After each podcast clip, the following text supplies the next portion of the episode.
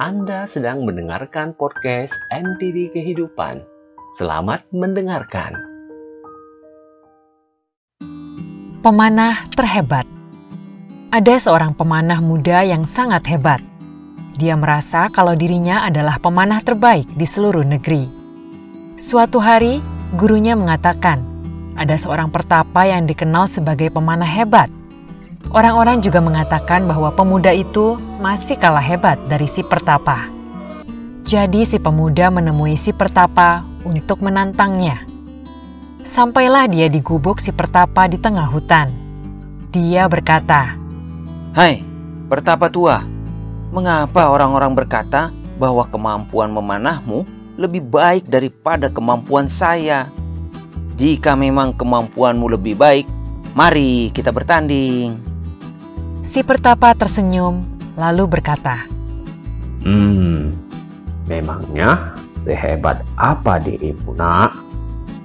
Saya sudah berturut-turut menjuarai lomba memanah. Tapi orang-orang, bahkan guru saya sendiri, mengatakan bahwa saya masih kalah hebat daripada dirimu. Apa maksudnya itu? Jadi ayo, mari kita bertanding. Baiklah, coba tunjukkan kemampuan terbaikmu. Si pemuda kemudian melihat sekeliling dan melihat ada buah apel kecil di atas pohon yang jaraknya cukup jauh. Dia lalu berkata, Perhatikan, buah apel kecil di kejauhan itu. Kemudian dia menyiapkan busurnya, melepaskan sebuah anak panah, dan benar saja anak panahnya tepat mengenai sasaran. Buah apel kecil di kejauhan itu tepat terpanah di bagian tengahnya. Si pertapa kemudian berkata, Ayo, ikut saya. Ternyata si pertapa mengajak si pemuda untuk berjalan menaiki bukit yang cukup tinggi. Lalu, tibalah mereka di suatu bagian bukit di mana ada sebuah jembatan dari kayu kecil di atas jurang. Jembatan itu tampak tidak kokoh dan tidak stabil. Pertapa ini kemudian berjalan ke atas jembatan itu, dan dari sana dia mulai memanah ke sebuah pohon yang ada di bawah bukit.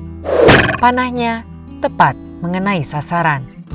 Pertapa lalu berkata, Giliranmu, anak muda. Si pemuda hanya terdiam. Jangankan memanah, berdiri di atas jembatan kayu yang tidak stabil di atas jurang itu saja dia tidak berani. Melihat si pemuda hanya diam, si pertapa tersenyum, lalu berkata, Hmm, anak muda, kamu mampu menguasai busurmu. Namun, kamu belum mampu menguasai rasa takutmu sendiri. Itulah sebabnya mengapa orang-orang mengatakan kamu masih kalah hebat dari pertapa tua ini. pemenang terhebat adalah ia yang mampu menguasai dirinya sendiri.